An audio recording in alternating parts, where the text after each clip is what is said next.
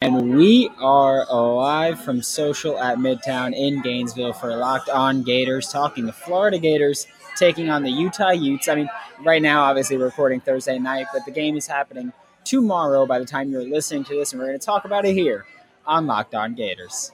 You are Locked On Gators, your daily podcast on the Florida Gators.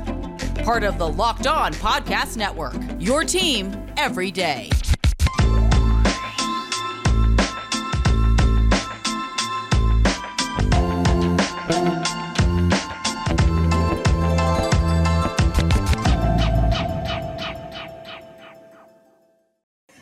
Hello, and welcome back to another episode of Locked On Gators, part of the Locked On Podcast Network, your team every day. Thanks for making Locked On Gators your first listen of the day. We are available daily and free wherever you listen to podcasts. Happy Friday. I'm Brandon Olson, or Thursday if you're here. Happy Friday. I'm Brandon Olson. You find me on Twitter at WNS underscore Brandon. Find my written work at Whole Nine Sports and Giants Country of SI.com. You can find me, I mean, at this point now, tonight at 5.30 p.m. Eastern Time at the social at Midtown in Gainesville. We're going live again. I think we're going to do a Q&A style here. We'll see what happens with it. But today we're talking about this Florida offense versus the Utah defense, and then we're, we're previewing this game, baby. That's what we're doing here.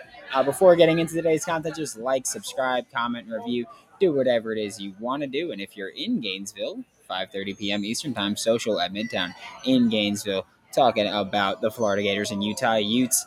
And now we're going to start with the offense because obviously that's what everybody likes to talk about more.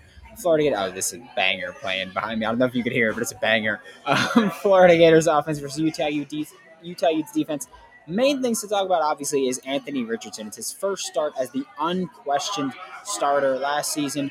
I've I've said it before. I know that the players preferred Anthony Richardson, but that the coaching staff was dead set on Emory Jones starting. As as stupid as that decision was, but now this coaching staff has a brain. They have eyes. They know Anthony Richardson is QB1 of the Florida Gators. And I think when you look at this game, you have to go, the, the quick game has to be the focal point here. The quick game to help him build rhythm, build confidence, and build momentum as a passer before he takes those deep shots that we know he's going to want to take. I still think first play of the game, if Florida starts on offense, is a run or a deep shot. I think those are the two options. There's no screen, no RPO here. That's what we're talking about. I do think that throughout the game, we'll see quite a bit of the RPO and the option game. Obviously, different things there. If you don't know, RPO is run pass option, so you can throw the ball there. And then the read option is obviously the read option. We're Florida fans. We know what that is. We've seen spread option. We've seen every option that you can see from this game. And I, I think we'll see that. But I think early on, at least, we'll see a little bit of hesitancy from Billy Napier, from Rob Sale, from this entire coaching staff to really go option early on, just primarily because of the depth there. Right now, you don't have Jack Miller III, the transfer quarterback from Ohio State. Right now, you're rolling with Jack Engel. And you're, and you're rolling with Engel and Anderson. I realize I'm just calling Jack Engel. You're rolling with Engel and Anders as your backup quarterbacks. And I think that that's a little concerning if you're a Florida fan, because if Anthony Richardson gets hurt, it's tough. I know Lee Sterling got a little bit of uh, a little bit of heat for last week, saying you know if Anthony Richardson gets injured, this is a three-win Florida Gators football team, and that remains true. If Anthony Richardson gets hurt, Florida in for a tough season. I think another thing we're going to see is rotating running backs early and often. Keep them fresh. We know that Florida's going to want to run the ball. Maybe throw the ball a little more now that the rain looks like it's not going to happen on Saturday. Instead, it'll be Friday and Sunday. So I'm fine with that. As long as it doesn't rain Saturday, that'd be wonderful. But I think you'll see rotating running backs early and often. Florida wants to run the ball. We know that. I think that you'll see a little bit of um, a little bit of Nay'Quan Wright working as that primary passing downs back, just given his ability and proven ability as a runner, as a receiver, and he's possibly the best pass blocking back on the roster right now because again, Dameon Pierce is gone as good as a pass blocker as he was. He is now in the NFL, likely starting running back for the Houston Texans. Looking at wide receiver, Justin Shorter is obviously the biggest receiver on this Florida Gators roster, starting outside receiver. Big time name, big time target for Anthony Richardson and Emory Jones was last year, obviously. I think the biggest thing to talk about with Justin Shorter here is Utah's defensive backs are tiny. You know, I, I look like a little dude. They're the same size as me, probably a little heavier, but they're the same size as me. So Utah's tallest corner is six foot two, but he's their backup right corner. So we're not worried about that. Every other corner that was listed on Utah's two deep depth chart, 5'11 or shorter, a lot of 5'11, 5'10 range. That's what we're looking at. I think when you got Justin Shorter, a legitimate six foot four receiver, you go, we're going to throw you the ball early and often, and we don't care if you're contested. You're bigger than these guys. You got jump ball ability. You're willing to go up and get the ball. He showed that. I mean, he got damn near killed in the bowl game because Emory Jones threw a ball. I'm not blaming Emory for that. Justin Shorter laid out for it, got hit, didn't work out for him. But I think Justin Shorter has to really establish himself early on as, you know, if you want to put a smaller man on me, I'm going to cook you. And guess what? If you put that six foot two corner on me, there's a reason he's the backup, and I'm going to show you exactly what that reason is. So I think that's one of the more important things that you're looking at in this passing game is Justin Shorter's got to be a focal point. We saw him and Anthony, him and Anthony Richardson work in the spring game, the RPO game. Those RPO slants worked a ton. Expect to see that from Florida just throughout this season, but also this Saturday against Utah, especially with that size. And then you look at that size and it's like, okay, like like he's he's a dog there. You look at contributions last season, Justin Shorter is your best returning receiver. You look at all the improvements that this whole receiving corps have made under Keary Colbert, and that's still what you're looking at. Is it all circles back to Justin Shorter being that dude. And then looking at the offensive line, the trenches, I know that a lot of fans don't like to talk about it, but this coaching staff loves to talk about it. The offensive line has to establish their will. And by establish their will, I don't mean that you need to be just an absolutely dominant offensive line. You don't need to pick up eight yards per carry. You don't need to pancake every Utah defender that steps in your path. What you need to do is be able to find success consistently, whether that's running the ball or throwing the ball. You need to not have penalties. That's that's going to kill your entire team, especially against a team like Utah. So you need to limit the penalties. You need to be able to consistently find success running the ball. And as a pass protecting offensive line, you need to find a cohesive ground there. And I know that the interior of the offensive line, I'm very confident in in terms of being able to pass protect and run the ball. I'm looking at the tackles here, especially when you're looking at Utah, where they're going to move a lot of defensive players around, a lot of defensive linemen, a lot of just the front seven players. They're going to move them around quite a bit. You've got to be prepared for stunts, blitzes, everything possible. Because if Florida does get going offensively and is behind that offensive line, Utah's going to make adjustments. Kyle Whittingham is one of the smartest coaches around, great defensive mind. He's not going to take this game lightly, and he's not. He's praising Anthony Richardson, calling him a Cam Newton style player. Kyle Whittingham, I have never seen him praise a player the way he is. I don't know if he's just trying to gas uh, gas Anthony Richardson up or what, but he knows what he's got to deal with. We're going to talk about how this Florida defense can attack this Utah offensive line and or this Utah offense and what this Florida defense has to do to win this game. But first, a quick word from NHTSA because if you're one of those people who like to drive stoned or think it's okay to drive stoned, I hate you. Like if, I'm telling you that. If your thought process is, "What's the worst that can happen?" You know, I try drive below the speed limit. It's no big deal. Wrong and stupid. The truth is that your reaction time slows way down when you're high. You put not only yourself in danger, but everyone around you. And like you talk about a buzzkill, that's you. Like, like just stop kidding yourself. It's not okay to drive high. If you've been using marijuana in any form, whatever that may be, do not get behind the wheel. If you feel different, you drive different. Drive high and get a DUI. Thanks for making On Gators your first listen of the day. Every day we are available daily and free wherever you listen to the podcast. Talking about this Florida defense matching up against this Utah offense. The primary thing here has to be the linebacker responsibilities for Florida.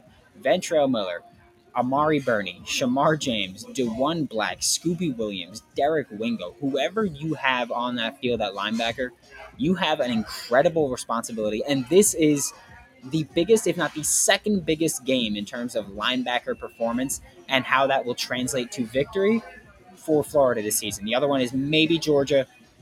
Do you get the similarities here?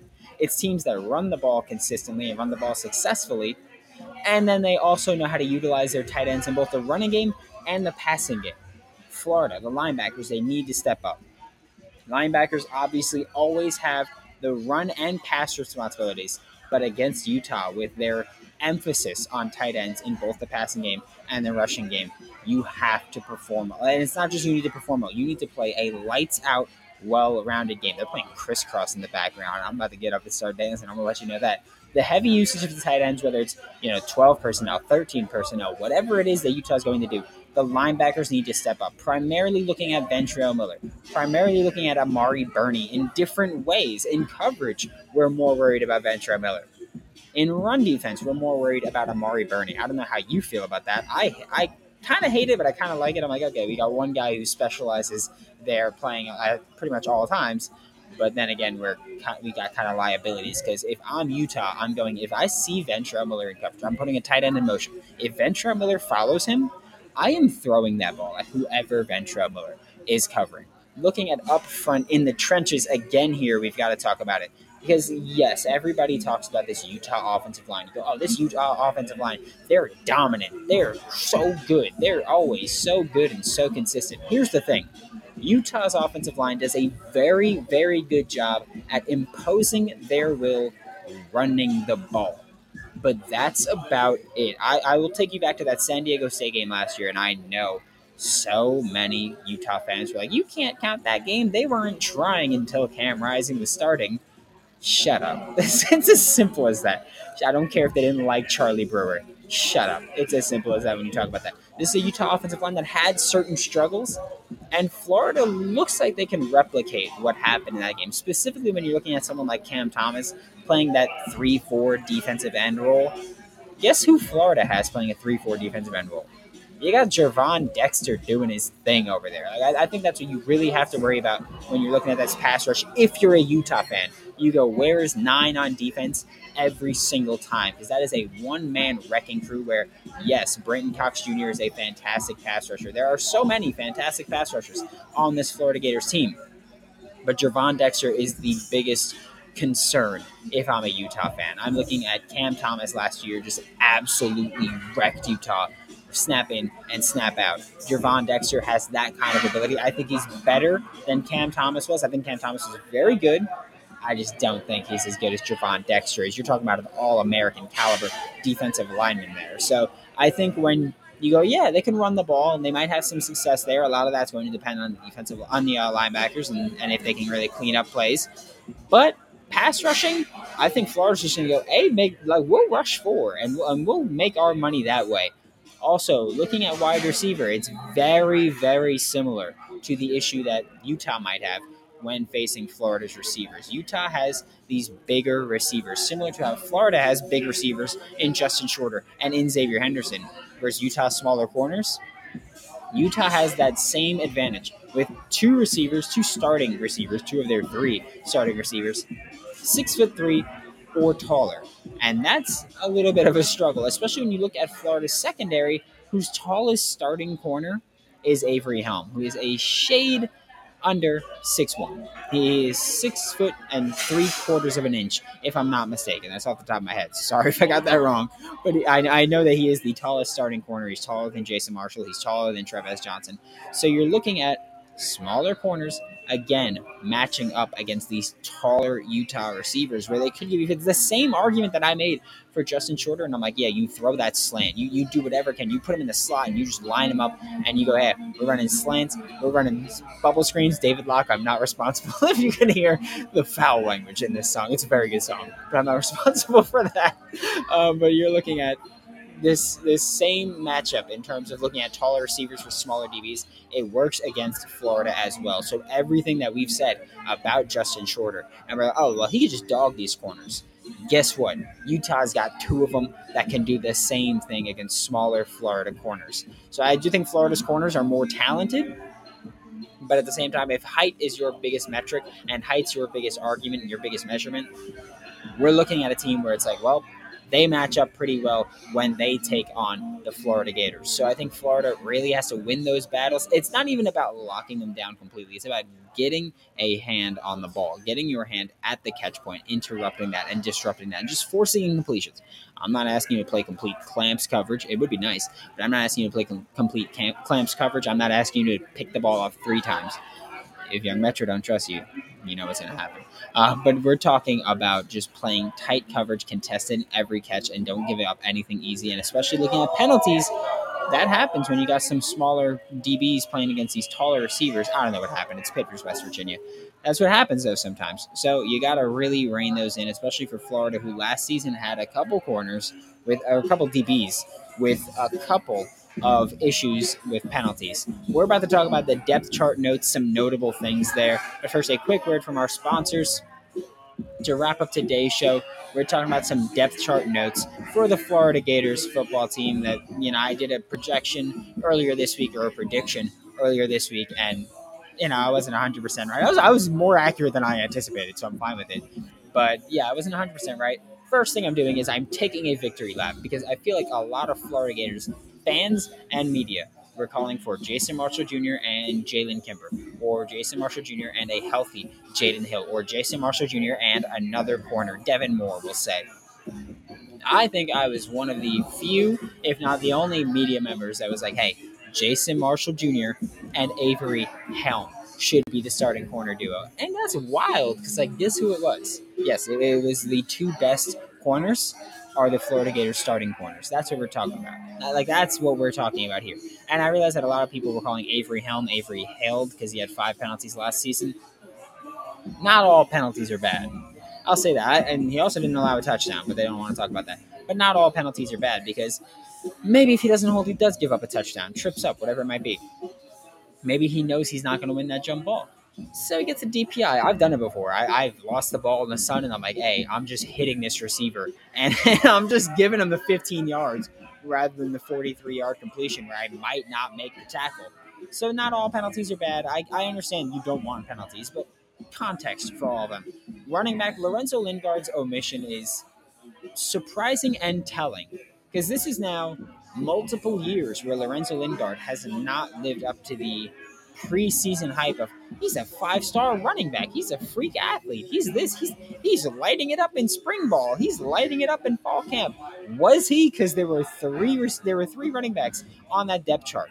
Lorenzo Lingard won one of them. You know who was a true freshman in Trevor Etienne. So I don't want to hear any more about you know Lorenzo Lingard is this fantastic five star running back that's going to be great. I don't want to hear. I'm not saying he's bad. I'm saying he's not nearly as good as people have been giving him the unwarranted credit for, and that is something that we can talk about on another time. Looking at tight end, think something that surprised me, but I think I know the reason behind it. Only two tight ends were listed on the depth chart for the Florida Gators. Um, we know this is a team that they're going to run a lot of two tight end sets. Obviously, they're going to rotate players at pretty much every position. So you go, why wasn't there another tight end listed? I think when we're talking about it, we go, there are two tight end sets oftentimes. Keon Zipper and Dante Zanders were listed as the two starting t- or the two tight ends there because there wasn't an or. So Dante Zanders, then Keon Zipper. I think the reasoning is more so if there's an injury or if there's a substitution. It depends on which tight end is no longer in the game that will determine which tight end comes into the game. And they didn't really list a lot of they didn't list a ton of players at any position. So I think when you're looking at it, you go, well, it's probably different if Dante Zanders comes out for rest or injury or whatever, just a snap count, whatever it might be. It's very different for a lot of these guys where who's going to step in. It could be Jonathan Odom, it could be Nick Elksnis, it could be Hayden Hansen, friend of the pod. So it could be a lot of other guys. It could be Arlis Boardingham. It could be anybody. And I think the reason that we didn't list those that many tight ends is because of the different roles. I thought we'd see two different starting tight end spots with Zanders and Zipper at different spots, and then their depth. That didn't happen. That's fine with me. I'm not going to harp on that. Linebacker Diwun Black had to underperform greatly during fall camp because he is someone where we were like, okay, he's gonna light it up. He's he's going to be this huge part. He's finally going to be the chess piece that we see play. He was the third linebacker listed at that position. At the second linebacker, we can we can assume Ventrell Miller's linebacker one and Amari Burney's linebacker two, right? Diwun Black was the third linebacker listed at that second linebacker spot, lining him up at about linebacker five or six, which is incredibly telling for what the coaching staff thinks of him at this point. I don't know if it's talent. I don't know if it's just, just not keeping up with the playbook, whatever it might be. But Diwun Black, last linebacker there, low concerning offensive tackle. I mean, I missed, but I didn't miss here. Um, I expected Austin Barber to be listed as a left tackle backup, left tackle two, and Kamryn Waites as right tackle two. It was flipped. Kamryn Waites was listed at left tackle two, with Austin Barber listed at right tackle two. I don't know what the reasoning behind it or the logic was behind it, but that that's what we're looking at. I especially thought with Kamryn Waites' um, familiarity with O'Cyrus Torrence on that right side of the offensive line that we'd see them stick to the same right side of the line. It didn't happen. Looking at Jack linebacker, that rush linebacker. No Chief Borders is incredibly disappointing, just given how much I expected from him this year as a versatile playmaker and a versatile contributor. But he's not there. I will say it kind of makes up for it seeing David Reese healthy and on the depth chart. That's something where I'm like, you know what? I'll take pretty much any trade off at that point. I think that's a fantastic thing to see. Thanks for making Locked On Gators your first listen of the day every day. We are available daily. Banger. Banger. Daily and free wherever you listen to the podcast. We'll be back tomorrow to talk more Florida Gators football. Now make your second listen to Locked On SEC podcast, hosted by Chris Gordy of Sports 790. Get the best coverage on the best university. And I can't even I can't even point to the to the swamp behind me because I don't have it.